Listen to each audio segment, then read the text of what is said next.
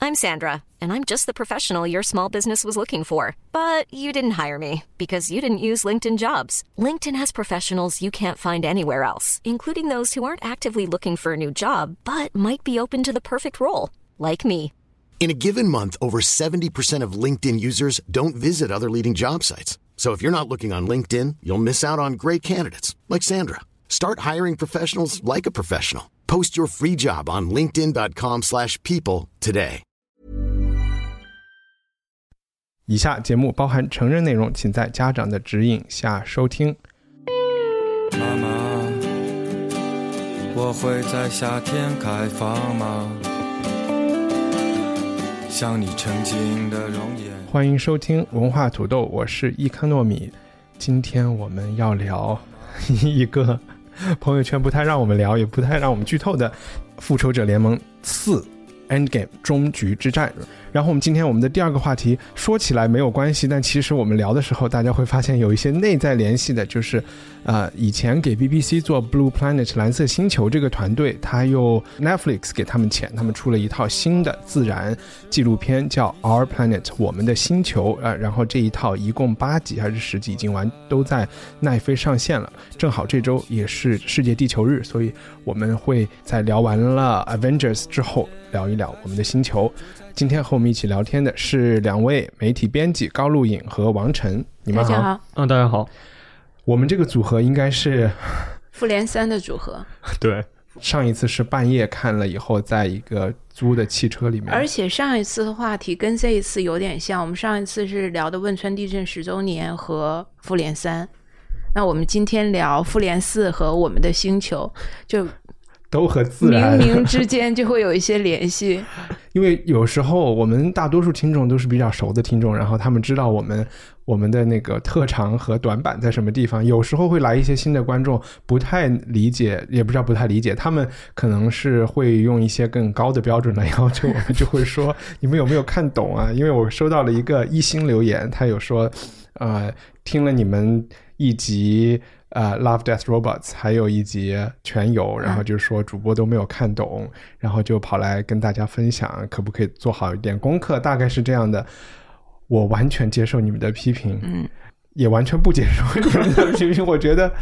大家可以去维基百科嘛，然后我们聊天比较放松，呃，有时候会有一点失误是没有问题的。我也觉得大家听我们聊天不一定是来补齐那些他们没有注意到的细节的，更多的其实就是杀时间聊一聊， 对也许有一些不同的收获。对， OK，那我们三位也是可能就是十几分钟前刚刚看完了《复联四》。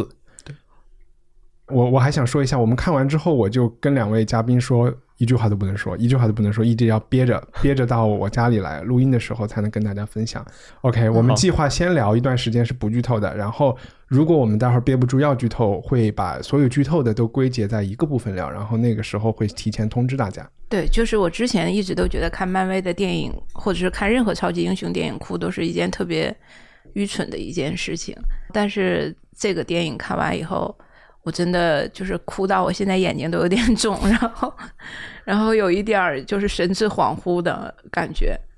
我想可能就是英雄集结在一起的时候，那个场面让我就是挺百感交集的。回想这么多年，十几年以来一直在看漫威系列英雄的电影，然后我第一次看到这么多人在同一个画面里出现，所有几乎是所有的英雄在同一个画面里出现，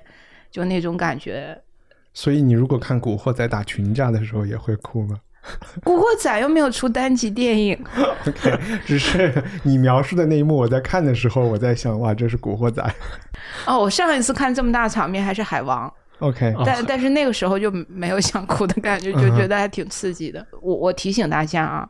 你们不要相信任何剧透，嗯哼，这是我给你们唯一的忠告，不要相信任何看起来很合理的剧透，也许都是错误的。换到王晨，哦，对，我也哭来着，然后感觉就是你是哪一幕哭？你看这个东东西已经看了很久之后，然后他们突然把以前那些已经给过你的东西又给了你一遍，就是那种你看你看完所有《星球大战》，然后再看最新一部，就是第七部的时候那种感觉，就是他们把以前那种梗拿出来再放一遍，就会觉得哇，他们好懂我，他们知道我想要什么那种感觉，就被感动到了。就是有一点翻同学录的感觉。对对对，有点那种感觉。嗯，对， OK，对我有一个地方我没有哭，我只是那个地方有一点感动，然后我就转过来问高高有没有哭，好像他说嗯，那怎么来通过不剧透的来形容一下？其实就是我们知道做超级英雄这个工这个工作是要有巨大牺牲的，嗯，或许是时光旅行的原因， 就是当他直接面对自己曾经做出的牺牲的时候，嗯，然后再看到他，然后又想起了以前的那个选择，然后还是不得不维持同样的选择。对我来说，就是就是能够就触碰到我的我的这个啊。嗯，那我们回到故事的层面，因为漫威的电影它都是类型片嘛，然后其实不一定漫威是一个类型，或者甚至是超级英雄是一个类型。这一集蛮像，在某一程度上挺像那个 Oceans 什么 Eleven Thirteen。你知道，就是那哦种大盗要去偷个东西，对，的，然后就先组组织一个队伍，然后再去执行这个偷东西的任务。这就是从情节的层面，你觉得它这一集和呃之前的呃复仇者联盟，它还是一个套路和一一个类型的电影吗？还是它有什么不一样？呃，从套路上来讲，我觉得是一样的，都像你刚才说的，其实他是为了完成一个或 N 个任务，然后去集结，最后完成任务，然后在这个过程中经历很多情感上的或者是外界的这个矛盾。但是我觉得这不一样的是在于，我觉得这一集里面多了非常多人物本身的心理状态的描写，而且占了非常大的篇幅。甚至这些情节可能在某种程度上会让人觉得有些拖沓。嗯，对，就是其实大呃，我们在上一集里已经看到一半的英雄已经死掉了，那留下的这一半人就面临着巨大的心理创痛，然后他们要花五年的时间来疗愈这个这个创伤。这个是我一开始特别不能理解的，就是我觉得呃，经历过亲人或者是朋友的去世，我们可能多多少少都有过这样的同样的经历，但是用五年的时间去进行这样的心理疗愈，这个过程未免有点太长了。而且在这个疗愈的过程中，他们前半段几乎什么事情都没 有做。它不仅是五年，五年它十年都无所谓，关键是占用了三分之一的电影的时间来做这件事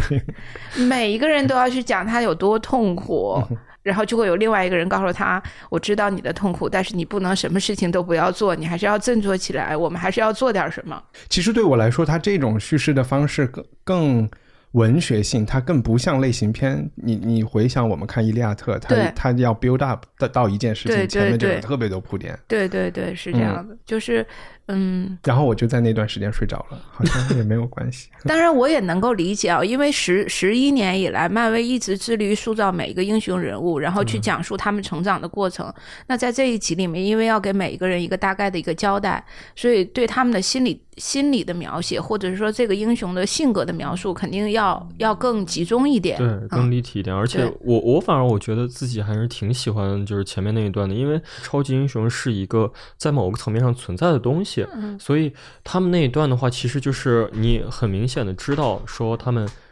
呃就是一个普通人，然后他们也面临这样的。这样的一些困难，然后他们在做自己的一个普通人也会做的一个疗伤的过程，就是把他们作为人的那一面突出来了嘛。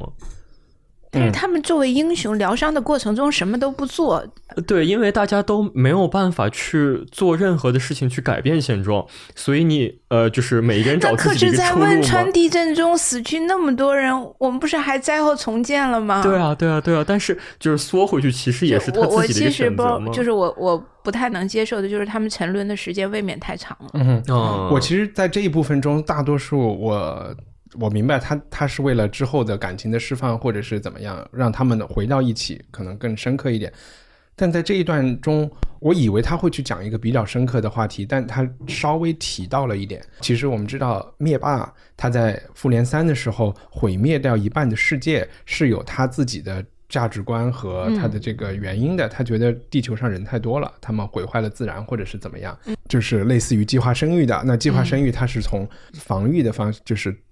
阻止更多的人出生，然后他是直接把出生的人给弹指一挥间对嗯灰飞烟灭，其实也是无痛的哈。他其实就创造了一个新的世界，就是灭霸完全定义了他们新的这个世界是一半的人，所嗯以灭霸是他们的神，即便他们觉得灭霸是他们的仇人，嗯，但其实他们的一切都是灭霸给的，嗯或者是灭霸就是一造成手的缔造的一个对东西啊，所以我不记得是黑寡妇还是谁说的那么一句一句半句里面，我就有一点感觉哇，他们不是呃美队还有一点说啊纽约的那个河里面有清澈了又有动 物了什么对对的，对他还看到了一些就是好正面的东西嗯，哼就在这个时候你就会觉得，就正常人不是直接知道内幕的人会觉得，或者是在这个灾后出生的人，他们会觉得这是一个更好的世界，但是你有没有记住灭霸在最后的时最候，后对对对他有说一句话，他说我对大概的意思就是我对你们很失望，我以为少了一半的人，你们可以活得更好，嗯但是没想到你们人、每个人都沉溺在巨大的悲伤中，停止进步， 结果这世界变得更糟糕。OK，那我就把你们全都灭了。但这不是应该的吗？就是， 就灭霸这个时候说的时候，就是在后半段的这这句对话，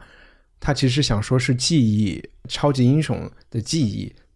给他们带来了痛苦。如果他们不记得那一半人是怎么消失的，嗯，呃，就是没有仇嘛，嗯嗯嗯呃如果他没有背负这个仇恨，没有想有报仇这个对，心，你们会活得很好你。们就会活得很好。对然后嗯我觉得这也是属于这个电是影不里，是觉得灭霸说的越来越有道理？没有灭霸就是一个很那种独裁者的那种人，就是我给你们我想要给你们的东西，然后你们不能有一点那种就是对不开心的那样的情绪。但其实我们正常人的话是希望自己还呃就是我们希望自己能做就出是去我该做的选择。我们想的就是，就让我们按照我们的意愿去对对发展吧，对对对呃管它是毁灭还是还是兴旺，那都是我们应得 的。对，反正我看的时候，我觉得是一个比较明显的能想到一些周年庆的事情，你就会觉得确实，如果你不记得那些事情，那也许世界挺好的。但是你一旦记得这件事情，就其实有点像，比如说，如果你突然知道你自己的亲生父母不是你的亲生父母，或者是他们其实是所恶以人，你看，又回到西部世界里，我们曾经讨论过的是基于记忆赋予了人类意识的独特性。啊，西部世界是这么讲嗯的吗？对，西部世界里 面大概有讲，就是，呃，那个那个女孩儿觉醒的时候，就是因为她把所有的记忆全部都想起来了，嗯她因为有了以前所有的记忆，她才真正的觉醒了。啊，那我觉得不纯粹是记忆，而是叙事，就是故事，就是人会讲，他得有个目的性嘛。如果你没有记忆，你就没有一个过去的故事，你不知道历史，你不知道你现在为什么在这个地方，你的生活就没有意义了。嗯，但是如果你知道这个故事，然后它又是一个那么黑暗的故事的时候，你就很难很嗨开心的生存下去。就是灭霸的这一这一趴是属于这个剧里面相对来说，应该说是不仅是深刻，是阴阴暗的那一面。然后我还有一段，其实我挺有触动的，就是，呃，钢铁侠和美队再次讨论起他们之前在美队二还是还是哦还是美队哪一集内战？美队对对对内内战那一集，就大概的意思就是说，我之前曾经想给地球造一个非常对对大的对对防御对系统，复联一、哦复联呃不对奥复联创二复复联联二奥复联创二那一对集，我想给地球建立一个钢架，对但是你们所有的人都不同意对。现在你们知道你们错了吧？就其实钢嗯铁侠他是也是有一点那种就是嗯偏那种有一点家的长式的管理，对对对对嗯对，对他其实也是有一点那样的。但是美队的话就是很自由，所以才导致了第呃美队很自由吗？美队是很听管吧，听很听联合不是国或没有者没有不是是，没有没有哦，他他不是这一他边，没不有是啊，。那是美队不是遵守那个什么条约 s a r c o v a 对对，不对是他不是遵守的。啊嗯嗯，他其实是那个很信仰自由那一派，然后正好他们的国家是那样，所以，OK。嗯，但我其实觉得照钢铁侠的那个，就美队没有和他争执嘛，嗯就算修了那个防御系统，不见得是肯定也挡不住的，就但他该死还是对一样死。但是剧情杀，因为这是对，然后我觉得钢铁侠可能之前因为呃美队跟他的矛盾。嗯，给他造成的心理伤害也蛮大的，他又把旧事重提。对，嗯，嗯， 就我看这个剧之前有一个其实是不太好的感觉，就是现在的特别是美国的人写，也可能是所有的剧剧情剧本都特别有自我意识，就是他在讲故事的同时，也在和观众交流关于这个故事到底写的好不好。嗯哼，所以在关于比如说时间旅行、哦这个剧情要不要发展下去，它行不行得通的时候，一方面我们是看角色在电影里讨论，另外一方面挺像一个剧本讨论会一样对的。他似乎对也对在在跟观众交流，你们觉得这样对 OK 对吗对他？们这肯定跟你们之前了解到的时空旅行是完全不一样的。对但是我有一套我自己的理念，你们也我不的要太认真对，你们也别对太对认对真，别对太深究，反正是跟回到未来是不一样的。对对对，这个这个梗特别特别棒，就你以为他会出一个更科学的，其实他那那个更科学的，我不懂啊，我觉得 我也是不懂，对我觉觉得得好像没有多科 学。也对，就有点像我们在播客前面要说一下，你们不要把我们的聊天太当真一样。这种我觉得来有一点点是 OK 的，在这这一这一部电影里，我觉得有一点多，前面一半我觉得都有特别多这关于这样的讨论。但我在看电影的时候，根本都没有去考虑它的那个合理性是对吗？对对，啊可对这这是没法讨论。然后对你我就直接完全是那个镜头能不能抓住我的注意力嗯，那个镜头的聚焦在哪儿，我就看哪儿，就指哪儿打哪儿。但是在这一集里，你们你你们有没有有某些人物有刷新你们的认识？我觉得他们没有一个人能刷新我的认识，因为他们就是前面沉沦的那五年时间，都是为了让他们回到他们最好的样子。雷神，然后成一个死肥宅，呃呸，雷神成一个肥宅，然后那个钢铁侠，然后完全的就是呃抵触任何的那种回忆过去，或者说抵抵触那个，然 后这哦但就是钢铁侠缩回到家庭的。对，是这个意思。然后我的意思就是说，到他们就是真的要去面对的时候，他们还是英雄。所以这是漫威从一到终的一个一个概念，就是就是。可是我觉得这里有一个人不一样，你觉得就是谁蚁人。哦这个人完全刷新我之前对他的认识。我以前就觉得蚁人就是一个 loser，在这个、嗯在这个里面是一个他的技能可有可无，反正也不怎么太厉害的一个人。但是当这个巨大的事件发生以后，其实他妻子也也对消失了。可是他面对这个巨大的灾难的时候，他的反应就是就是干，啊，就是对我现在有一个想法，这个想法可能行得通，那我们就去试。我去找最也许可以让这个方法行得通的人，让他们来帮助我把这个这个想法实现。对，那是因为他没有经历过那五年啊。嗯哼我觉得就是他他没有像，就是因为他是带着解决方案来的，除了他以外，没有人有解决方案。就他还在那个战备状态，因为对他来说只过了五个钟头。对，嗯，对我来说的话，所有的英雄就全都是从第一部钢铁侠开始，然后他们该走的样子，然后走到了现在，就所以我，我我自己感觉的话，就是漫威以自己的一个那种就是完美的卷儿，然后去把这个答案交上了。但我觉得我对他们的认识都不深刻。我以前觉得美队就是一个脸上打了很多针的一个人，他没什么表情。这一集里，我觉得他他的那个深度，就是他自我对这个人认识的深度，还是我觉得他没有那么不是那么一个肤浅的肌肉男那种。嗯，嗯不因是为，他当时被造出来，他就是一个战争机器嘛，对所以你就觉得啊，他就是一个无畏的人，一个伪光正的人。我在想是不是因为他活的时间比所有人都长，所以他就能够相对的更更平静的接受这一切。哦，对，是有这种感觉，嗯就是所有人都已经是那样的状态下，对，然都后整个大崩溃，对他还相对很冷静，对嗯，也还照样刮胡 子， 还去参加那个去辅导别呃，人，对那种 A A 那种嗯感觉，因为这剧情里也有提到一件事情，因为他说这不是我第一次失去对我爱的人，对对，对他嗯来说是他的他爱的人已经失去五十年了，对对然后这我有一个疑惑啊，嗯哼一个巨大的问号。娜塔莎就是黑寡妇和鹰眼，他们俩到底是什么关系？我当时挚也爱呀，从那个里面看到是挚爱，但是他漫威他自己埋了两条线嘛，一是一个是他跟鹰眼，一个是他跟那个那个绿巨人，对啊，对，然后所以其实，呃，对啊，他跟绿巨人曾经有过情感纠葛，然后对猎鹰呢，呃，鹰眼他自己也有家庭，然后也有孩子，然后我一直以为他们是战友，嗯啊然后是那种感情很深厚的战友，但是在这一集中，我觉得他们有超越战友的感情。他呃，当时交代的时候只是说是挚爱之人，没有明确挚爱之人的这个爱是什么爱。像那个灭霸跟他的那个女儿是，呃，父女妇女嘛，啊对嗯，，但又不其是实真正血缘上的妇女，对嗯就，是养父、养父和养女。就只我觉得可能就是真的，只要有情感纠葛，是不是就可以 OK，所以朋友也是一样 的，对吗？反正就是我们在给呃我在给他洗地，然后也呃就是说，这样如一个果我们三个面临同样的情况， 任何一个人的牺牲也 OK 的，对吗？然后当时一潘跟我说，是不是走个形式就可以啊？然后我不是说们走个想形式，我是说心到了啊，，对对对心到了就行，他们其实不需要做出牺牲，这里面这 你还蛮符合中国人的宗教观，心意到了就 对对对对对，意思意思。 意思一下， 我觉得这里确实可能是这个故事链条中一个比较薄弱的环节，它确实不那么经得。嗯如果对真的是一个那样的关系，会更更说得通一点。但是，对吧？嗯、刚才讲想聊一聊灭霸，上一集可能也有聊过。我就是觉得灭霸这个人，他特别不同于所有其他的那种特别负面的人，因为他也是一个都有可能是最最有深度的一个人。我们刚才有提到计划生育或者是怎么怎么样，就是说他开始是为了环境来找出了一个办法。灭霸做他不是为了恶而作恶，对他是有一个价值观的，他是有一个目的性的。他觉得世界上的人太多了，我们要除掉一半。然后对他来说，这个是最好和无痛。我刚才讲了啊，对这是一个无痛分娩到新世界的办法。其实，在三看完的时候，可能有一些人还是会稍微有一点同情他的，或者是觉得哎，有一点有有那么一有道理点嗯一道理。然后在这一集里面，我觉得前面的那个。呃，我们说的所谓的比较无聊的那一部分，其实是来回答了这一部分疑问，就是说事情没有那么简单， 嗯对，嗯不是说你可以把百分之五十的人消失了，这个世界就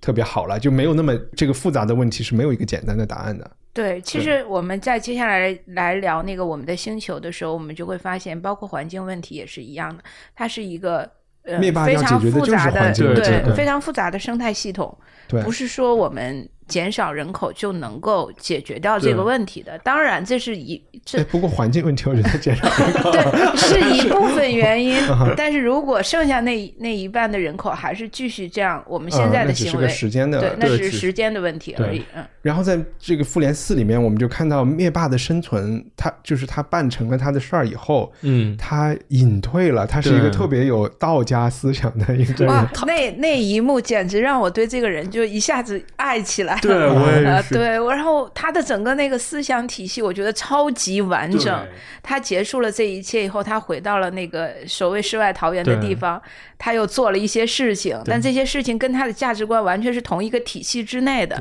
到最后，他说了一句话，说这就是我的宿命。我觉得，哇塞对，他应该成立一个灭霸宗教才对。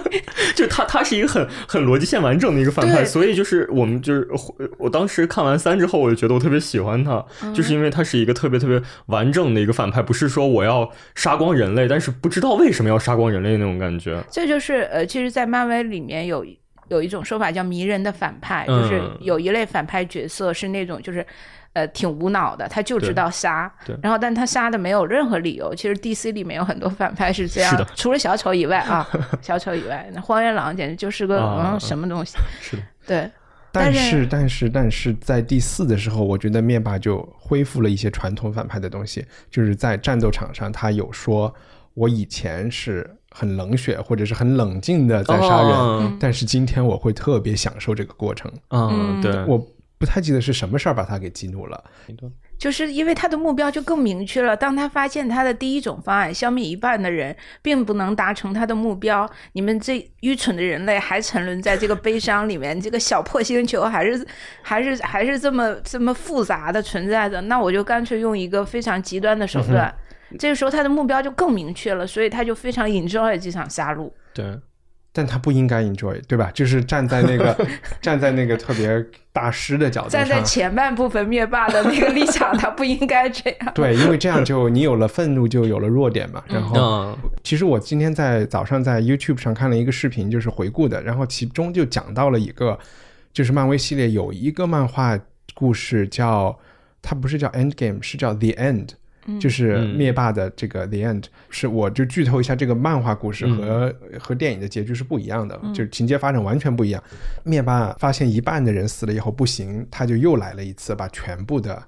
因为我们知道那六颗宝石是宇宙大爆炸的时候产生的，嗯，然后他就又弹了一次指，然后把地球恢复到了大爆炸之前的那一刻，就是完全是黑暗，一无所有，嗯，就整个宇宙没有了，太平了，不会有任何是非。然后回到那个状态下，他就在一个全部是黑暗的一个空间里，就只有他什么都没有。嗯嗯，然后他就这么待着，就觉得还有一些内心活动嗯啊，就那个画面，就还觉得哎，这下太都平安静了都安静了。 然后就很无聊嘛，就没有任何意义，就是他也要去寻找意义。最后他实在是受不了这种太平， 然后他就怎么着又弄了一次，牺牲了自己。他就说我我死，嗯换来一般人整个死世界啊，整个世界整又个重新宇宙诞呃宇宙宇宙又重新诞生，嗯所以在他看来，只有他一个人在一个在无这个空间里的那个状态和他死是没有区别的，同样对他来说没有区别的状态，又能诞生出一个宇宙，所以他是愿意灭掉自己去诞生这好，个宇啊这宙好的。像佛教里面的涅槃，生死就在同一个状态之下。就他好啊也禅意啊那种感觉，也许是，但是这里面有一个，我觉得还是很多人都提到过的，就是说灭霸的价值观核心里面有一个矛盾吧，就是他愿意去杀一半的人是是觉得生命是没有意义的，也也不能这么说，就是如果我们假设他认为生命是没有意义的，可以杀一半，嗯，那他怎么会带着这么大的使命感来做这件事情？就灭霸自己是认为自己的生命是有极大意义的，没有，是因为他只是就是他那个种族只剩他一个人，所以他其实怎么打响指都不嗯哼嗯会影响他死，因为他是杀一半儿嘛，他不可能死一半儿。对，这可能是这个理论的 bug 被被我你觉发得现了。其实灭霸没有在乎自己的生死，他没有否在，则但是他对自己的生命要做什么事情，是他有很强的使命感对和目的性。我要去谈这个响指，就是人类在就是摧毁这个地球这件事情是他很不爽的，他要来解决这个问题，嗯不是人类，这是整个全宇整个宇宙宙啊，对，嗯，所以他自己是有很强的目的性和使命感。对，，嗯但是他矛盾的地方就在于，他可以无痛杀死一半的人，这他是完全不计算这些人的个人痛苦和得失的，和他的家人朋友的感受的。对，所以他他是没有嗯家人朋友，他他自己有没自由有，但是他觉得宇宙能够活下来就行，不要被这些生物搞乱了就行。所没有以他，他杀其实死一是半希生望物，就连是他连鱼都鸟也杀了，对吧？所有对生物，对，对就是他对生物是没有感情的，对所以他觉得生命是没有意义的。就如果能做这个联系没的有话，，他应该是呃，他是认为个体是没有意义的，对他希望集体才是对对对对更大的利益所在，希望集体能繁荣的牺生牲存下个去。体嗯来成就集体，他是这样的一个思想。所以他是一个很功利主义的人。他的他并不是说一切都没有意义，而是他的意义是基因的延续，也许是这对，如这果一类能的用。巨能用牺牲换来一个巨大的利益回报的话，他认为牺牲是不值得一提的，嗯哼对，所有牺牲都可以。包括他自己，对，他其实不在乎自己死亡的。对，否则他不会做出那样的举动。但是他对死了一半人之后的结果也不满意，对吧？他肯定是不满意啊！他发现你们死了一半人，留下的那一半人没有奋发 图强，反而更加沉，反而沉还沦想来对修改这个但事实。嗯但我们其实说的，我们呃说不满意的时候，其实是应该是已完成了这一切的那个灭霸。嗯哼，就是那个灭霸来说的话，他在那个状态下他是满意的，嗯哼，嗯，对，他都已经退隐田园了嘛？对，他也嗯其实是满意的，对所以他其实是认为自己已经完成了这个这个。但是他发现，如果还有人会通过过去的人会穿越时空来把他的一生的这个成就来修改了，嗯，就是在时间机器成为可能的情况下，一切成就都是可以被修改的。嗯，这就对他来说是一个威胁了。这个不确定性是他不愿意承受的，所以他情愿把整个宇宙给嗯消灭掉。对，是的对，来保证这个确定。那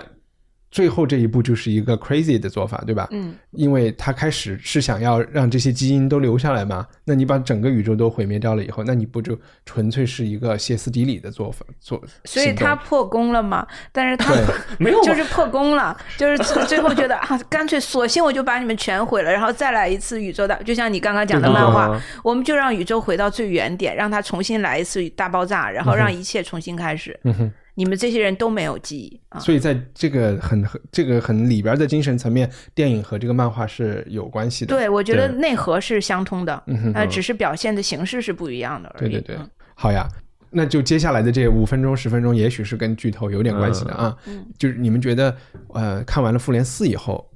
这个系列、这个宇宙会怎么下一步会怎么走？我特别期待小蜘蛛和那个银河护卫队，但是虽然没有那个导演了，但我还是挺期待这两个的。我就能剧透了是吧？可可 以，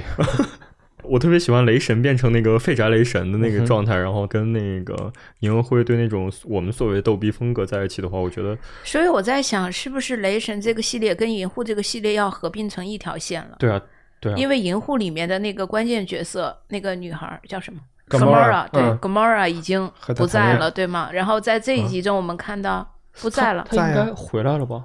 她回来了，到最后她也没出现呀、对，我也在奇怪他去哪儿了。 所以这这是一个 bug，你知 道吗？她时空穿梭回来了，然后她看见了那个那个呃呃银星护爵，星爵，然后他说啊，我将来要跟这个人相爱吗？然后最后他就再也不见了，就这个人又没了。也可能是没看着。也可能是没看着。对嗯哼呃，嗯然后反而这个雷神来到了那个战舰上，跟他们对组队了。但这哎个其实是漫画里面就有的，对。啊但我觉得其实最可惜的是那个哎 Iron Man，就钢铁侠彻底就是哦，这个是完全在我意料之中，因为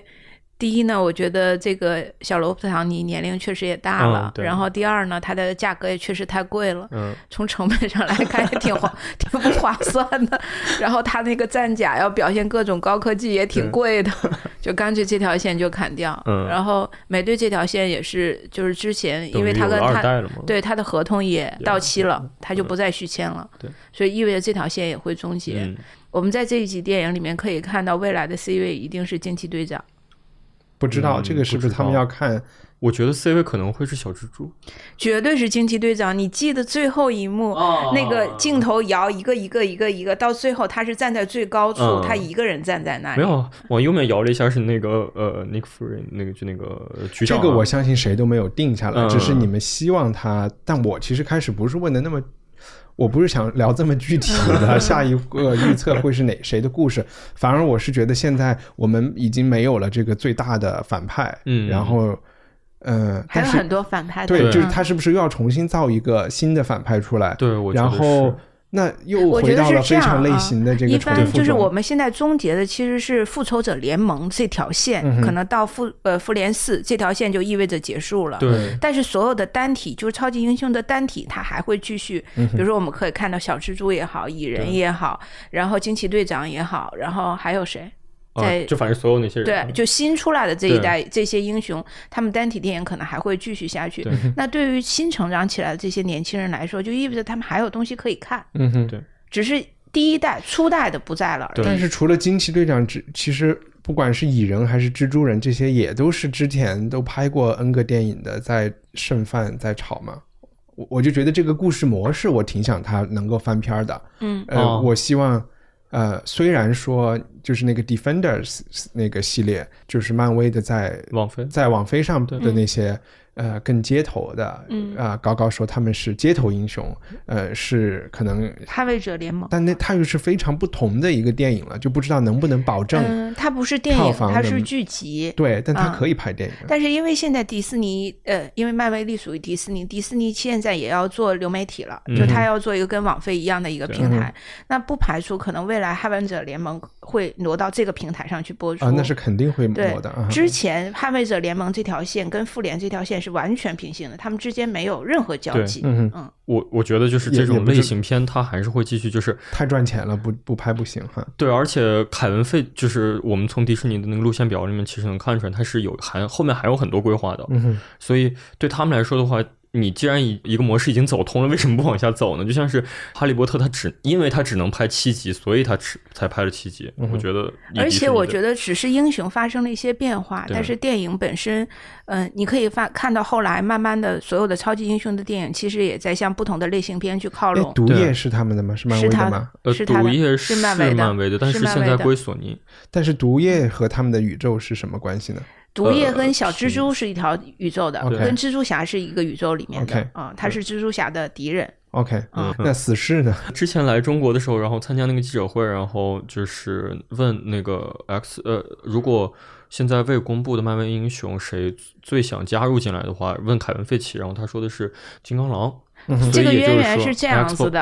Xbox- 对 X 战警和史诗之前是属于福斯公司的对，他们是变种人系列的，但是现在福斯被迪士尼收购了，所以对他们是一家公司对。未来不排除史诗也会加入到这我个觉得应该会这加个入系进列来里的面去。 OK，啊而且现在不是马上就要上最后一部那个，就是在福斯的那个影业下面的那个《X 战警》的呃叫《凤凰女》。但是凤凰女这个这个影集也是意味着我们之前看的 X 战警系列的终结。对，所以也就是说，其实到这儿的话，就是那一代《X 战警》已经没有了，对，我们到就可以理解为那一代的 X 战警和初代的复仇者联盟都都终结了，对。然后要重启新的篇章了。然后这对背后其实是。大资本的运作和福克斯、漫威、Netflix 之间的这个或者钱是钱权交易。对，或者是可以这么认为，他们觉得我们这些老观众已经没有什么可以赚的钱了，他们要去 割新的韭菜了，那些零零后的韭菜。但你真，我真的是觉得看完《复联四》，我虽然觉得这个片子可以去看，也可能忍不住会去看，但是再接下来我就没有那么，比如说又拍个五，我可能就不太会去想，在我这儿就不是一个必看的片了。嗯，对，其实现在有的这些英雄，对于我来说都没有寄寄予很深的感情在嗯里面，所以属于可看可不看的那个范畴。或者是说他的一二三四给我的感觉就没那么大区别，这些人物的就都还差不多，每次就又又重来一遍，因为就他们哎，不不不，我要不纠正一下，嗯小蜘蛛、蜘蛛侠真的是一个非常特别的。对，但蜘是蛛蜘蛛侠，侠有他自己的故事啊，就蜘蛛侠在和他们的互动中，并没有真正的把情节或者人物弄得更怎么着一点，有啊，他跟托尼斯对啊塔克的，就有那么一点父爱的那个眼神，我但你不觉得那是最催泪的吗？对一我觉得一点儿都不觉大得。啊类泪哦这点，怎那么在回我就是事大泪我也点。是，为什么？因为小蜘蛛很可爱。 没有没有，哎，怎么讲？就是首先在三的时候，他小蜘蛛死的那一段，就是对我的泪的大爆点，因为他还是个小孩儿，嗯哼他刚刚开始。然后就马上结束了。然后在这一集他回来之后，跟托尼·斯塔克说的那一些话，就是一个孩子对他的父亲说的。哎对，哎，好像我刚刚死了一下，我现在怎么又活过来？ 我觉得那个泪点就完全被催生出来了。对，所以就是之后如果漫威呃漫威或者索尼拍的任何的蜘蛛侠电影，我肯定会去看。其实之前的什么超凡蜘蛛侠系列我都喜欢看，蜘蛛侠真的是特别奇怪，我非常喜欢蜘蛛侠。对，就我可以这样说，所有超级英雄里，我最爱的就是蜘蛛侠。但是、哦是不是因为蜘蛛侠很贴近生活嘛？对对他更像我们，他对就是一个小孩儿、小屁孩儿的。对当然，他在超凡蜘蛛侠里面是一个青年轻人了，嗯，但是也是一个活的不怎么地的一个对年轻人。对那对就是其实按这个道理说，Defender 的这一系列的人都是为了给千禧一代看的，让他们感觉更近的。只不过可能北京的生活我们习惯看白人，但是他出来像 Luke Cage 这种黑人，我们嗯，我我觉得他跟蜘蛛侠还不一样，蜘蛛侠他更更像普通人，嗯哼，而那个捍卫者联盟里面的人，他们都带有某种黑暗性质，对他们都太边缘人格了，呃，对都太边缘人了。就是更底层。嗯哼对更基层的，对对对对嗯，好，那我们复联四就就聊到这里，嗯，呃，也不知道我们聊出了什么所以然，如果没有聊出来， 就是非常嗯也不用也不用 diss 我们，因对为我们也不确实不是很专业，嗯我们完全从个人的角度去。对，而且还看睡着了，呃，是你看， 只有你看睡着了。复联三看睡着，复联四看睡着。 OK，那接下来就是这个 David Attenborough，就是以前的 BBC 自然系列的这个叫什么大师？那他跟据说他们说是跟 Netflix 这一系列是拍了五年时间，然后拍成功的《Our Plan》我们的星球。我们当时是这么分工的，因为它这个系列有点长，所以我们说每个人去看一集，结果大家都看了不止一集，对吧？嗯，呃，要不然每个人先。就先说一说自己看的是哪一集，然后分享一下心得。我看的是第二集，就是南极，就是呃，首先嗯这个、这个剧集呢，它其实讲的是一个生态系统的问题。就比如说，当我说到南极的时候，它并不是说把目光只放在南极，而是由南极引发出它可能对周边地区的一个环境生态产生的影响。比如说，呃，它会涉及到俄罗斯，那可能在加拿大也会有影响。所以它南极会涉及到俄罗斯。对对对 OK，对，比如说冰川融化以后，然后你因不是为说北极，你说南极。就是那个有有企鹅的是南极，南南极南极对南极，嗯，对，就是南，它那个跨度是很大的，甚至包括它对加州也会有影响。嗯哼所以说，我说南极的时候，不意味着它的那个聚焦的点是在南嗯极，而是说在这一块儿的生态系统它发生变化，对整个地球的动物与之相关的动物都会产生什么样的影响，包括它是一个生物链条。 OK，我们家的猫现在对我们的节目有影响了，我来弄一下。 因为我觉得每次看这一类动物世界的片子，都会有一些所谓的最值钱的那个那那个追逐的镜头，或者是最美的那个镜头。对你来说，南极这边最印象最深的是什么故事呢？比如说，他有讲到，呃，企鹅嗯是怎么样去找小企鹅的，就是当企鹅妈妈它找到了食物以后，然后他要去给他的小企鹅喂东西的时候，他发现整片海滩有那么多企鹅，几千万、几万只企鹅，他怎么找到？他就啊啊叫，然后他的孩子就就找就就过来来找他。我觉得这是特别所以神就奇的一是件能事，识别。能识别母母亲亲的的声音叫声，我就觉得好神奇啊那！母亲得叫多大声啊？其实声音也不大，我也我也不不太理解他们那个是怎么传递收这个声信号那的。他们当时是下了这个结论嘛？就是这些生物学家说对，就是通说过声波呃，母企鹅通过叫声，然后来寻找它的孩子，然后这是一件很奇妙哎的事情。孩子听到了母亲的叫声，就能够找到他的妈妈顺。风耳。我真的是几万只企鹅， 我不知道他们怎么找到的。嗯哼，然后这是一幕，还有一幕就是一个成年的北极熊带着一个小北极熊在冰原上面走走走，他们要找一个海豹来捕食，但是这个时候那个大海豹就藏在了水面之下，冰川冰冰下，然后小海豹呢，因为它还什么都不懂，它就在冰原上面趴着，非常可爱。这个时候就被大北极熊叼起来吃掉了。啊，就这一幕，我就真的是，我当时在运动，我一边运动一边喊：“快跑，快跑， 快点跑啊！” 小北极熊很可爱，但最后还是被吃掉了。小海豹，嗯，小海豹。然后，但是那小北极熊也很萌，就是我觉得如果不让小北极熊吃到东西，它也会死，这怎么办呢？这 这个时候我就觉得自己是多么狭隘。 就这些，就让它自然的发生吧，该死的死，就会能让这个生物链条维系下去。那你会觉得这就是这个系列和以前我们看到的什么蓝色星球、什么地球什么的，有有什么区别吗？其实没什么太大的区别，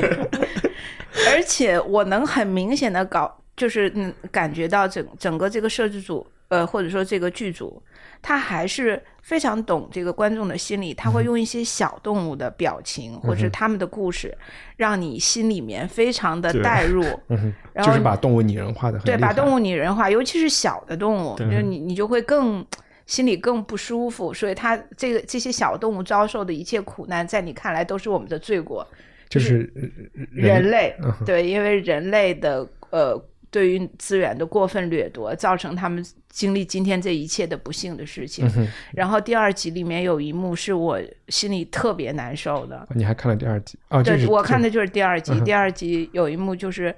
嗯，那个是海狮还是海象，反正就是一个很肥的那个海象吧。嗯哦可能海是海象象，嗯海海象然后呃，几万只海象聚集在一个俄罗斯的一个一个海滩上面，它们真的就是密集程度就是叠在一起。那因为这么多海象聚集在一起，它们就生存的空间就非常小，所以它们就要互相残杀。嗯然后这个时候有一些海象就觉得我不跟你们挤了，我就爬到悬崖上面去，这样我还可以有一席之地。可是当海象脱离海水的时候，它的视线就变得非常模糊，然后它又很饿，所以它看悬崖下面的时候，它就感觉那边有食物，它就朝悬崖下面去扑，就等于一种自杀行为。最后他们就成批的死在海滩上面。呃，所以我看到那一那一幕，我心里而且慢镜头一直在回放他们怎么掉下来， 然后他们最后死的那个样子，我心里就就很难过。 OK，王嗯晨呢？你是看的哪一集啊，我看的第一集跟第二集的前半段啊哈嗯那你就说第一集呗。呃，好呀，第一集的话，呃，第一集的话，它是一个很综述的一个感觉，就是呃，无论是冰川，然后沙漠，还有雨林，它都有设计。然后那里面的话，比较印象深刻的两个镜头，一个是一种。我忘记什么鸟，然后它们在雨林里面生活，因为雨林里面那个生活特别优渥，然后它们就能有食物，所以它们发展出来一个很良好的舞蹈体系。嗯，然后那个那个舞蹈体系特别特别逗，就是一个鸟，然后要去跟另外一个鸟，就是类似于求婚嘛。然后求偶，啊，对求，对对对求偶一，只公鸟要跟一只雌鸟，雄鸟跟雌鸟，哦对嗯雄鸟跟雌鸟去求偶。然后他们呃那那个鸟的话是有八种，然后它第一种的话就是一个来那儿来回跳，来回跳，来回跳，就是你你能明显的看出来它是有一个很。很很怎么说？很周期性的一个运动，就是它明显是就是练过才能那 样的。然后还有一个就是和芭蕾舞差，就复杂程度差不对多对的对，一就个很编排，对嗯很复杂的一个跳来跳去的感觉。然后还有一个是四只鸟一起表演一个就是来回跳的一个那种舞，就是去球。四只鸟像同一只鸟球是吗？呃哦，对，是四只鸟像一只呃，四只鸟帮一只鸟向另外一只鸟求，就所以有好一有个零团队精神有啊一个零五，然后有对四个是啊伴舞，有啊对对所对以三他个们或也者是一复一仇一加者联三，盟，是一个 team。是一个互相帮助的过程。对他们，嗯而且他们那个跳舞跳的就是真的是很有那种就是规则性的，所以看起来还是挺挺那个挺震撼。动物是怎么就是想起来要去做这件事情的？ 嗯，还有一个是在那个呃火烈鸟，然后他们在一个盐滩上面住了哦，那个我很难受。嗯，对，他们在一个盐滩上面，然后筑自己的巢，然后生产蛋，然后这些，呃，小幼鸟的话是需要走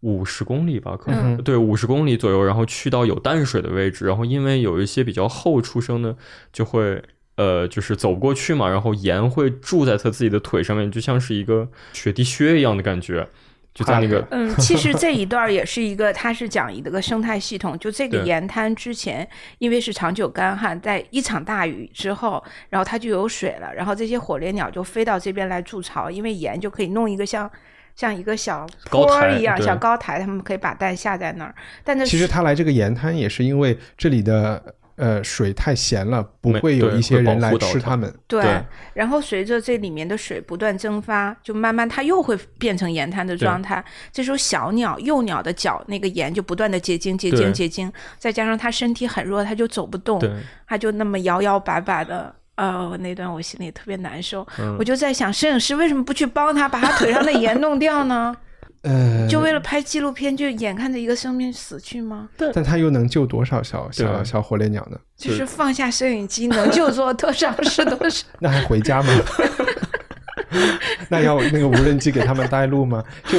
我觉得对，这这是一个就是很古老的话题。看的也是第一集，然后我还嗯看了一集讲淡水的，我也做了一点研究。就其实，嗯、之前在 BBC 或者怎么说，BBC 拍的这个叫什么《Planet Earth》和《Blue Planet》这两个系列都是全世界销量最好的、最好的纪录片，都不只是自然纪录片。然后这个也帮 BBC 赚了很多钱。他们也知道自己其实是全世界都是受众，所以他们也就是在政治表态上面是非常非常的小心翼翼的。我看了一个宣这个系系列的宣传片，就是这个呃解说员 David Attenborough，他就有讲说，呃，他已经二十年来都在呼讲气候变化和环境带来的这个问题，他但的是声音特别迷人，嗯，但其实我们知道，气候变化这件事情早于二十年前就已经有科学家在讲了，三十年前甚至更早啊，三十年前美国就已经在国会上就有听证会啊等等这些事情了。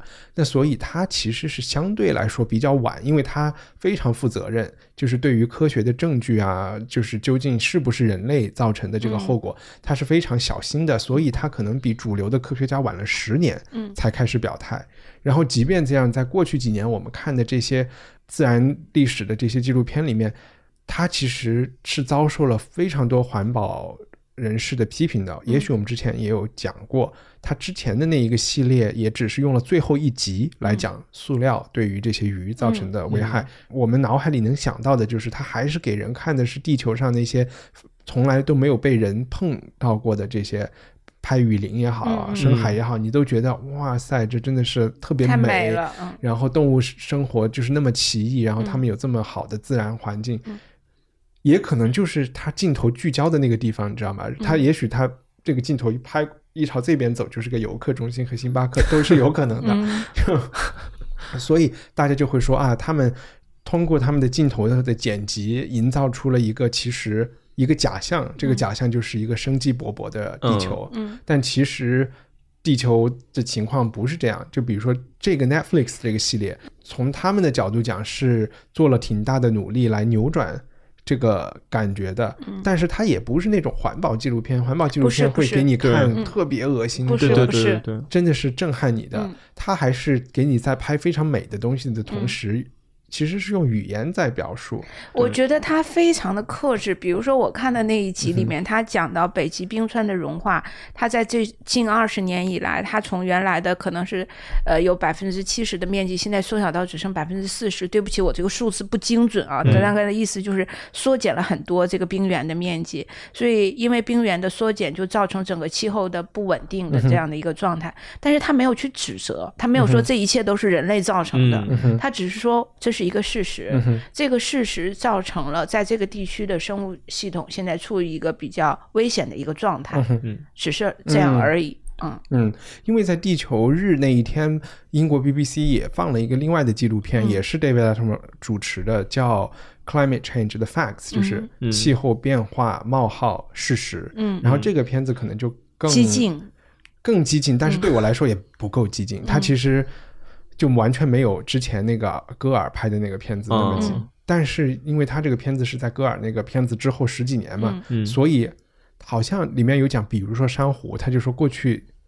我的数字也不精准，但是我的记忆中就是过去三年、地球上的那些庞大的珊瑚礁死了三分之一。嗯嗯就是因为可能那个海水热的那么那零点几度，就正好是它的那个生存线上的那几度，嗯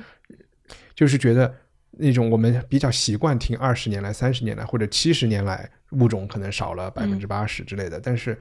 真的可能我就在想，哇，那就是在我做文化土豆的这两年，嗯可能地球都发生了那么大的变化，嗯嗯，挺挺震惊的。所以我有看一看种了说那法啊，都说特抑地郁，看完以嗯后说地球曾经经历过几次几次物种大灭绝，嗯比如对说恐龙的灭绝就是一次，但是现在地球正在经历它有史以来最大的一次物种灭绝，就是现在，嗯对嗯就当下，对就是每分每秒可能都会有生物在在灭绝。在濒临灭绝的状态里。其实我们都不是第一次看类似的东西，但是它其中讲的一个很重要的点就是，就是地球这个机器太精密了，它对对之间的那个联系它的这个生态系统真的是一个非常奇妙的东西，就不是嗯你想象的说，我砍了这棵树，然后这个树周围的生物就没法生存了，嗯远比这个要要复杂得要多复杂对对多。其中我记得的一些例子嗯啊，就我举一个例子，就是你从来都不会觉得这些沙漠和海洋生物之间对对对我对也有什是么这个关系太惊讶了，对让我就是风会把沙漠上的浮沙对，沙尘暴吹向海洋嗯的一部分会降到海洋里，然后这些沙尘暴里是含有一些微生微生物物的的对这些东西是小鱼小虾的对食食物然后它开启这个生物链的这对个东西。嗯还有一个我之前没有那么多想到的，就是我们都知道气候变暖，都说海平面会上升，嗯海平面上升的这个它的这个机制是有多少条？嗯我们通常知道冰川化了，那肯定要上升，嗯对吧？然后那个海里的那个盐度，那个含盐含盐的浓度变了，也会影响到生态。嗯，但是他也说，海水本身的热胀冷缩就会让整个海涨起来。嗯啊，就没有冰川下去。嗯然后他还有讲，在冰川的地方或者是在南北极嗯的冰里面是有很多气泡，这些气泡里都有所谓类似甲烷还是什么嗯样的东西，然后这些东西的温室效应比二氧化碳是强二十倍。嗯这可能是我看到后来那个 climate change 的 facts 里面的，就是有个科学家说，你看这是冰，然后这下面有气泡，我给你凿一个洞，他就拿了一个东西，一个钉子还是一个什么斧子凿了一个洞，然后你就能听到呲气的声嘛，他拿了一个打火机，一点就着了，一点就着，而嗯且是像那个油、油田上的那样的火。嗯然后你就能想象，当这个东西全部化了，这些洞出来的时候，嗯就是自然有一个点，就是一个转折点。嗯就如果我们到了那个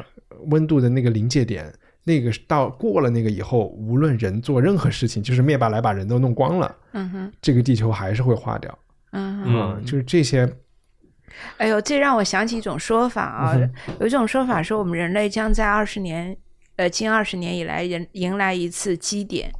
嗯，那之前大家都说这个基点会不会是人工智能，嗯哼，或者说什么叫基点？基点就是在这一点你进行，就跟这一点之后发生的所有的事情都是颠覆你想象的，你之 OK 前完全没有想到对这个世界跟你之前的世界是完全不同嗯的。例如就是嗯那种工业大革命这样的，对嗯对嗯然但后呢是？大家就说是不是人工智能？但有人说不应该不是人工智能，因为凡是你能想象到的都不能称之为基点。嗯哼，啊，会不会这就是 基点？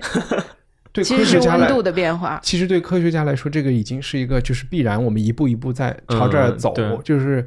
有一些老一点的科学家就说，我就是六十年代就跟你们说，今天的事情就是这样会发生的。对，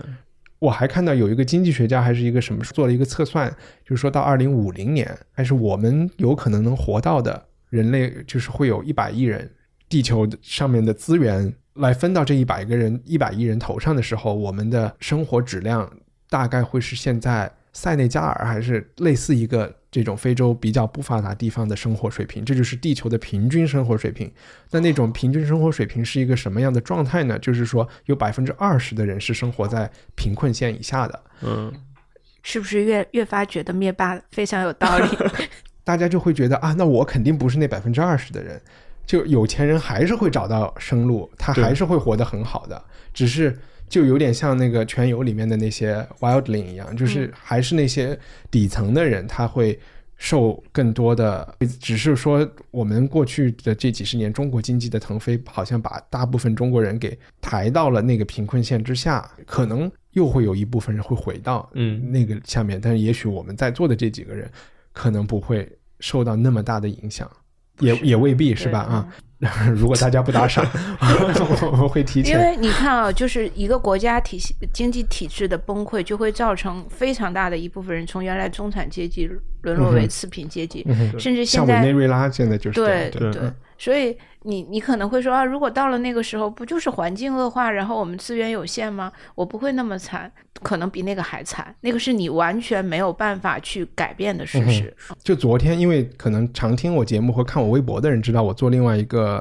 忍者，忍者对 ATM 是我做的另外一个号，然后他在微博上有，在 YouTube 上也有，就是一个讲经济的一个、一个短视频的节目。然后昨天我就做了一条是讲就全游，嗯是讲全游的核心思，就是全游是不是想讲气候变暖这个问题？我觉得是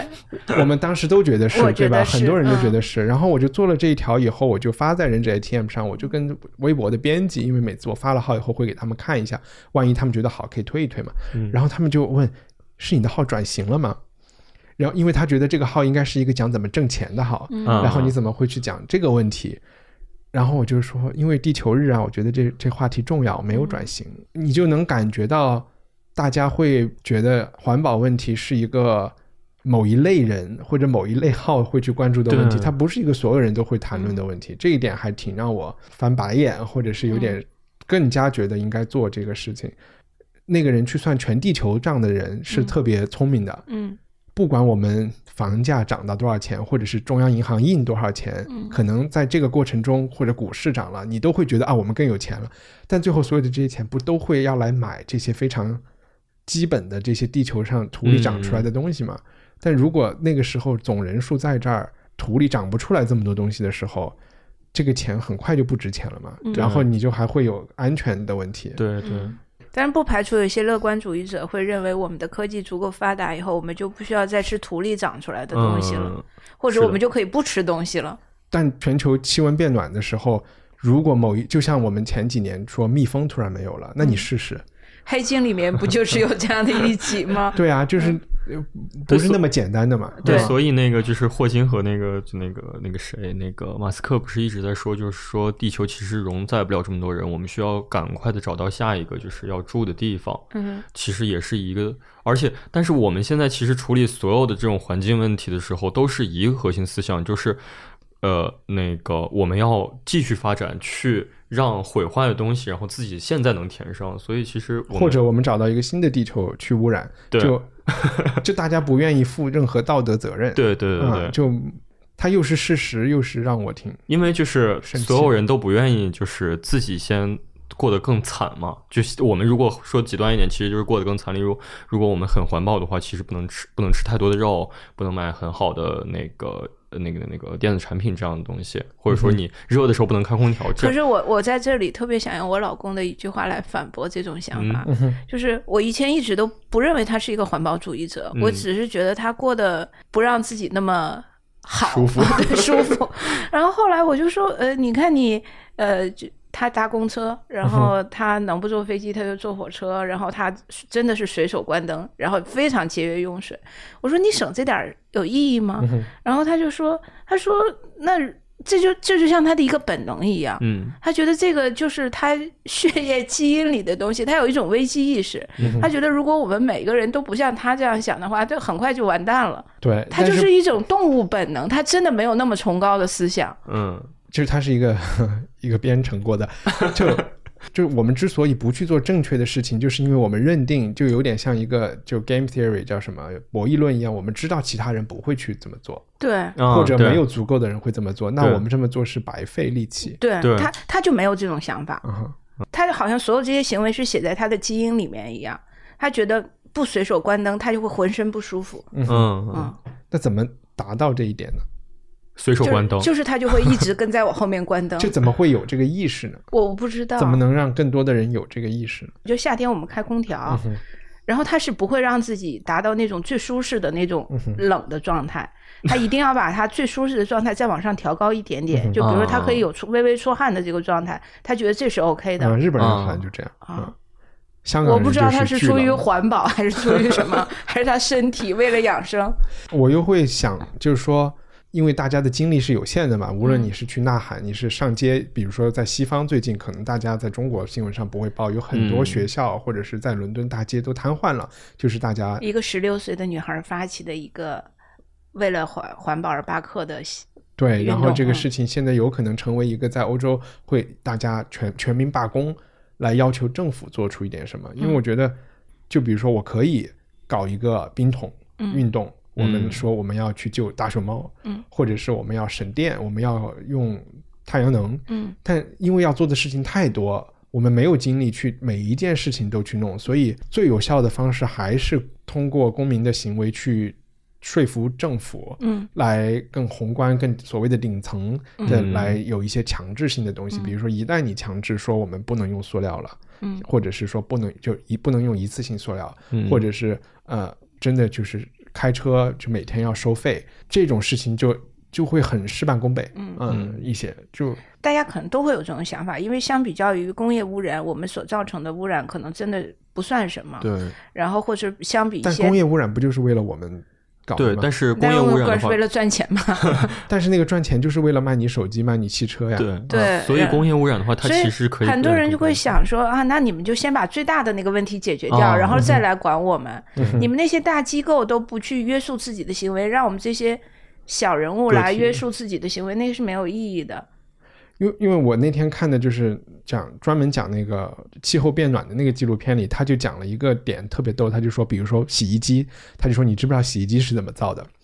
然后他就说洗衣机里有金嗯属，金属就需要矿，然后他就给你演了一座山，他就说这些人在开矿，你一看这个山， 砰，就一个一个一个小村子那么大的一个地方就全爆 炸了。啊，他就说这个就是给你造一个洗衣机的第一步，嗯，砰，就是这样的。大家觉得那个矿业和我有什么关系？嗯，对，然后就会说，那落实到你这里来，就是说，如果你买质量最好的洗衣机，这个洗衣机真的可以用三十年，嗯但可能要一万块钱嗯啊。但如果你买淘宝上买一个一千块钱、两千块钱的东西，嗯这个东西注定是三年以后会坏的。嗯然后你这三十年时间里，你可能需要十台、二十台，嗯，你就去算这个账，就是买贵东西肯定是更合适的，对不对对。但是我还要有一个嗯哼反你面说的例子，就是有也是我在 BBC 上看到的一些大的时装公司，比如说 Burberry，他们呃会把自己的卖不掉的衣服烧掉，嗯因为哦他们要维持他们的那个物商价品的价库存嗯格哼对价供格供应量嘛，对嗯对，就是我我这些东西卖不出去，但是我也不会便宜卖给你们任何嗯人，对我把它烧掉，这样我的价格就会维持在一个高点之上。嗯对，虽然算大账，就嗯衣服还是个有机可回收的东西啊，但是它燃烧产生的甲烷啊，或者是二氧化碳啊，当然对环境会有很大的影响。嗯哼，但我们能看到，就是像是 Google 和苹果这种，就是至少我们看起来是比较大的那种呃科技企业，他们其实已经在做很多那种绿色的事情。例如，我记得苹果之前说过，他们多少的电是用的是可回收的，但这个是很虚伪的一件事情，啊，对，就是是的，你不生产手机，我们不就 不不光是生产手机的问题，这样的话其实是是嗯不要升级，让你的手机变慢，因为现在所有的这些科技产品，它都是一个内置的一个，它一年、两年、三年以后就会嗯，用不了，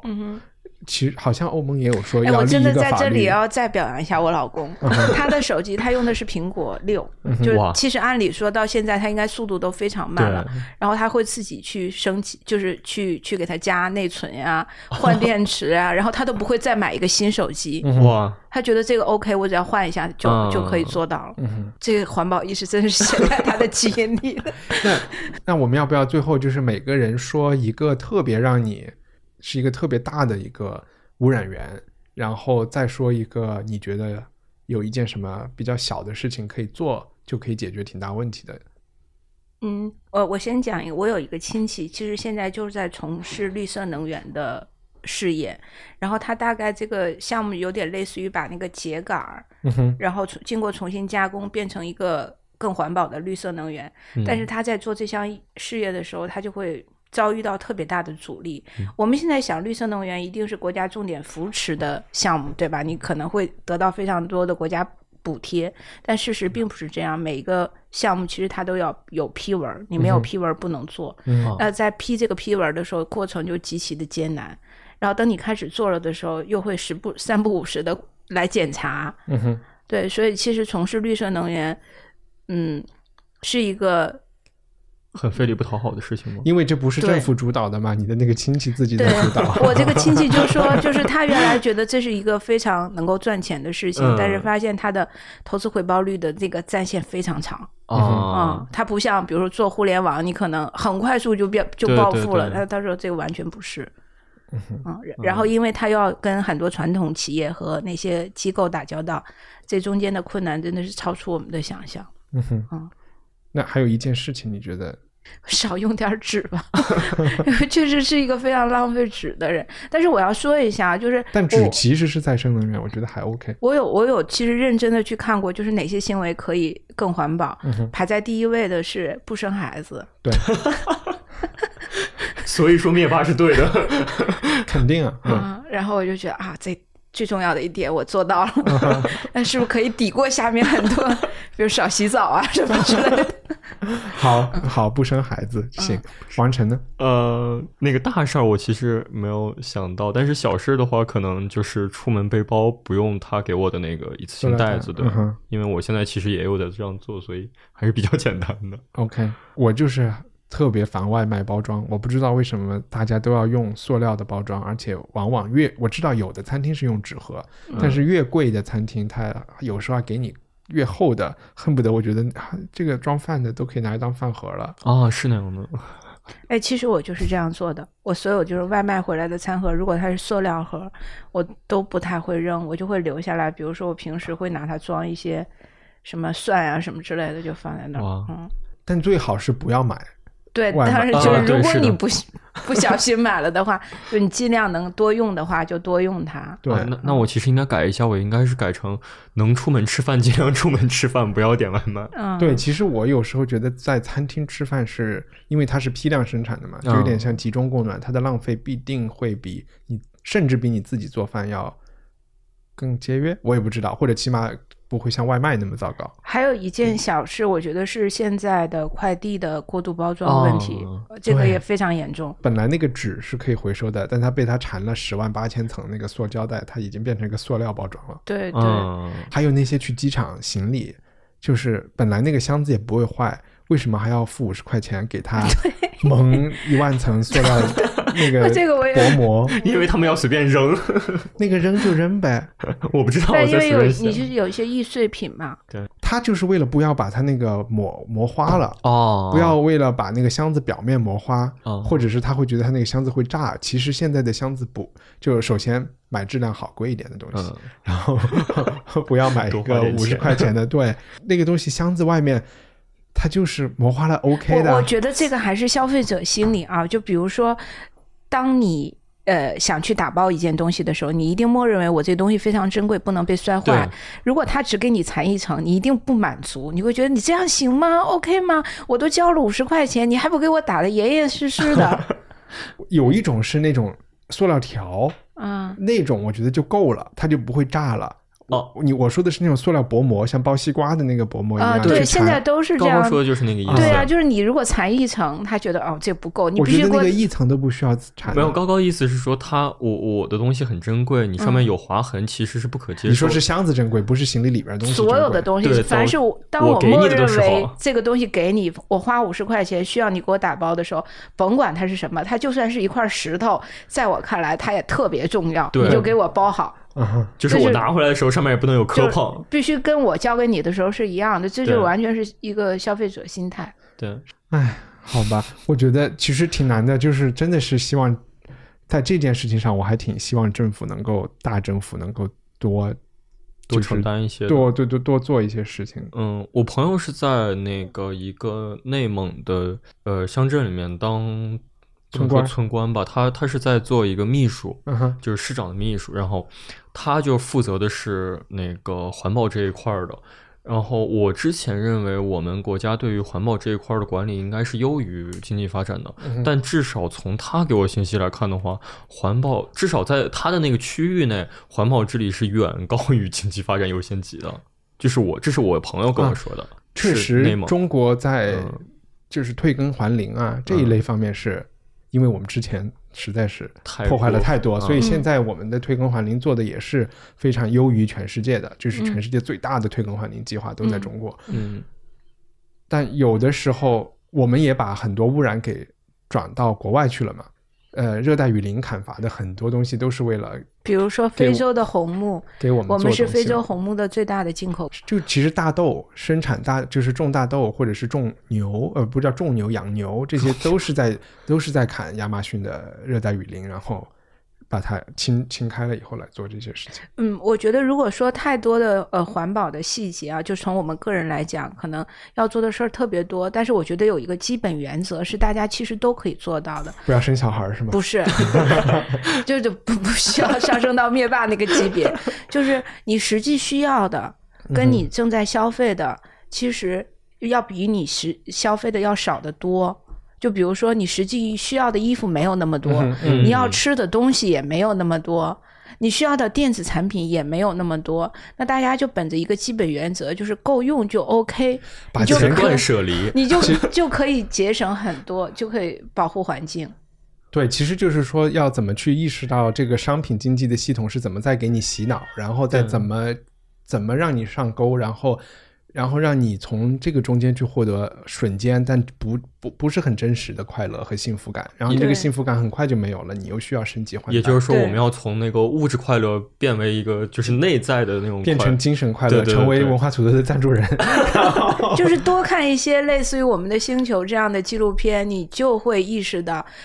这个整个生态系统跟你是有密切关系的。你绝对不是不是这，嗯我觉得是两旁类，观就是者一啊个是从自然科学的角度，还有一个真的是要从社会科学的角度。我也希望，可能我们之后能做一些节目来讲这些，就是你的你的心，你内心为什么会需要是买这些东西？嗯啊、嗯这很多东西其实是你中招了，或者是你没有在解决真正的。给你生活带来意义的这些问题，或者嗯是有更好的方式的，对我还我在这里面一一定要说啊，就是最后说一个，就是我非常不喜欢一种说法。之前我在微博上看到有人说，你们人类真的是又愚蠢又可笑，大自然的自我恢复能力要远远比你。比比你们哦想象的强得多。你们现在所造成的一切浪费和污染，可能呃，大自然它在几呃万几几几十亿年几它可能几十年它就恢复了。如果你停止，哦，你哦停止这些东西，它可能很快就恢复了。但是我觉得事情没有这么简单，你不要因为大自然的自我恢复能力很强，你现在就可劲儿去造，因为最后食恶果的是你对，而不是大自然。对就一个可能是我们对大自然的，就是这个它的这个联动效应是怎么，你的理解是不全面的。对，然后第二是，即便我也会这么去，因为我之前学经济的嗯时候，我也有学就是所谓自然资源的经济嗯学，它完全是这个理论的，啊就是很多其实水资源和空气资源是非常好呃再修生复的啊，修自我嗯修复、嗯修复的啊，就是你这个河流的污染，五十年后就就 OK 了。嗯，你也会觉得是不是有一种危险，会说呃，环保主义成为一种新的宗教，或者是一种呃，你是可能你自己有什么罪罪恶感或者是什么，你要通过惩罚自己，在环保上惩罚自己来来达到。这里面也许有一些道理，但是我觉得，就比如说外卖这件事情，我点外卖的时候，我可以找 N 个理由来说这个塑料可以降解，然后我可以拿它来种蒜，我可以种什么。但是我觉得 deep down，你还是知道这个东西是不好的。如果你能很诚实的问自己，你还是知道什么事情是可以不做、少做一点的，对对吧？嗯，而且你不做或者你少做，并不会对你产生多么多么大的，让你的生活品质有多大的下降，我觉得不会的，嗯嗯，嗯可能反而会让你的生活品质更好。因为可以把钱花到该花的地方上。对我又想多说一句，就是因为我们这个国家大部分人他才刚刚生活质量所谓的富起来，他还在一个要，比如说，我觉得我们的父辈会通过要就是胡吃海喝，因为他们的那种饥饿记忆还是延续到他们的老年。嗯然后我们这一代可能小时候没有那么多玩具，或者没有那么多什么，你还是希望通过淘宝 来就是来那弥样的补人这种东西。如果你认识到这一点，你就应该努力的跳过。其实更低消耗、自然消耗的东西是一种所谓更高级，甚至是更有逼格的生活方式。但是大家现在还是在一个比购物上面嘛，就是什么双十一晒单的对，这就个还是很物质的那种。对，这这个其实是一个非常 low 的一种非常 low 的生活方式。我我不想去说什么生活方式是 low 或者是高高级或者是低级，我只是想说你从你。你不要去管别人怎么看待哦你的生活，你去从自己内心的需求去考虑一件事情，嗯就是你是不是真的需要它。嗯，我刚才那个说法就是，我觉得你的这个其实是一个更更少人会买单的东西，嗯因为更多的人还是在一个炫耀性消费中，还是在一个要弥补一种童年缺失的这个种这个过程中，所以他本来买东西就是为了显得为了炫耀。那如果你能够，如果你们能够认识到，就是这个炫耀是挺，对，就是其实是挺没 low 有的一没件有事意义情，啊的，没有意义的一对件事情。没有意义的事情。当你为别人去做某些事情的时候，与你自己来看，它意义不是很大。对，你是只是在为别人而消费。好吧，那我们今天节目就录到这里，谢谢二位。為了身謝高謝大家拜拜一萬元，令每天都沒了沒完。一萬元，一萬元，一萬元，靈魂賣給了大財團。希望你喜欢今天的节目。五月份转眼就要到了，我还挺紧张的。这是因为去年五月我推出了文化土豆的会员计划，所以第一批会员是否会在今年的五月续费，是我心中的一个非常大的疑问。我会给即将过期的会员发一封电子邮件提醒，希望你们还能愿意在未来一年支持我。请留意你的电子邮箱，谢谢大家。文化土豆的官网是 culturepotato 点 com。我的青春就快用完，兩萬元，兩萬元，兩萬元，我有更多事沒法做。 Normally, being a little extra might be a bit much, but not when it comes to healthcare. That's why United Healthcare's Health Protector Guard fixed indemnity insurance plans, underwritten by Golden Rule Insurance Company, supplement your primary plan so you manage out of pocket costs. Learn more at uh1.com.